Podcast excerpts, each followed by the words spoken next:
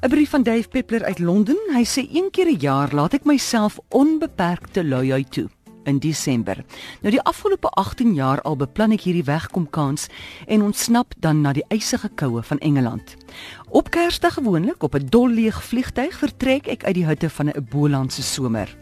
Die goedguns van 'n geliefde vriend laat my toe om gratis oor te staan in 'n pragtige 1930s woonstel in die weste van Londen.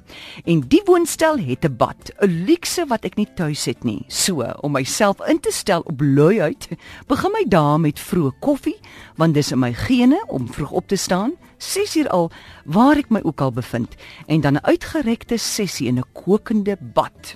Nou is dit al 9 uur betyds om goedkoper per bus of trein te beweeg. Nou my eerste oorseese uitvaart was juis Londen in 1974 toe my ma nog daar gewerk het as chef en gevolglik het ek toe reeds 'n voorliefde vir kosmarkte ontwikkel. Wys my 'n groot stad se mark en ek sal vir jou van sy hart wys. Dis hier waar gewone mense gewone en tradisionele kos kom koop.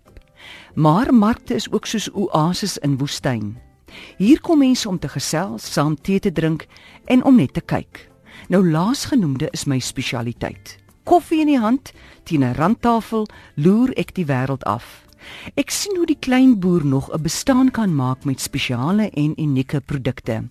Ek sien die trots waarmee hierdie goeie produkte aangebied word en die gloed van genot op die koper se gesig. Wanneer gaan ons hierdie eenvoudige les in Suid-Afrika leer? Die toekoms van werkskepping lê nie by reuse internasionale maatskappye nie, maar by die klein besigheid. En hoe meer, hoe beter. Die allergrootste vreugde van Londen lê vir my by die pragtige en reusagtige parke. Vanjaar het ek Richmond Park vir die eerste keer besoek. Dis meer as 1000 hektaar groot, het derduisende takbokke en is deurkruis met voetpaadjies. Die Engelse is van die wêreld se mees verbete stappers.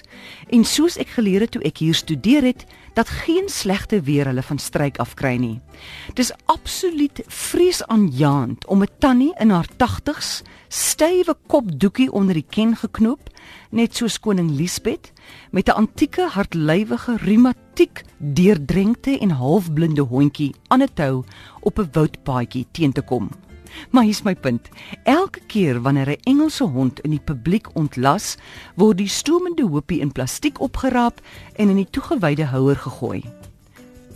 Respek vir omgewing en veral landskap is in die Engelse bloed en gene en dis waarom hierdie glories behoue bly.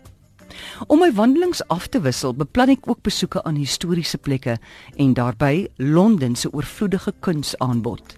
Verlede jaar was ek by Greenwich om die gerestoreerde teeskip, die bekende Cutty Sark, te besoek. Vanjaar was dit die Greenwich Royal Observatory se beurt. Nou vergeet van die meridiaan en stap na die kamer waar Harrison se oorspronklike kronograwe vandag nog bestaan. Ek was skoon bewerig ten aanskoue van hierdie masjiene wat ons die eerste keer volkomme beheer gegee het oor navigasie en tyd. Nog 'n glorie van beskaafde mense. Hul vermoë om kosbare skankels met die verlede te behou en te koester. Ons bestaan omdat ons onthou. So, ek kan julle verseker dat ek of liewer dat en nie absoluut niks dat ek absoluut niks doen met my vakansies nie, maar dat ek my siel voed met dinge wat ek belangrik ag. Dinge soos respek vir mens en plek, respek vir tradisie en behoud van landskappe. Voorspoed vir 2017 vir almal.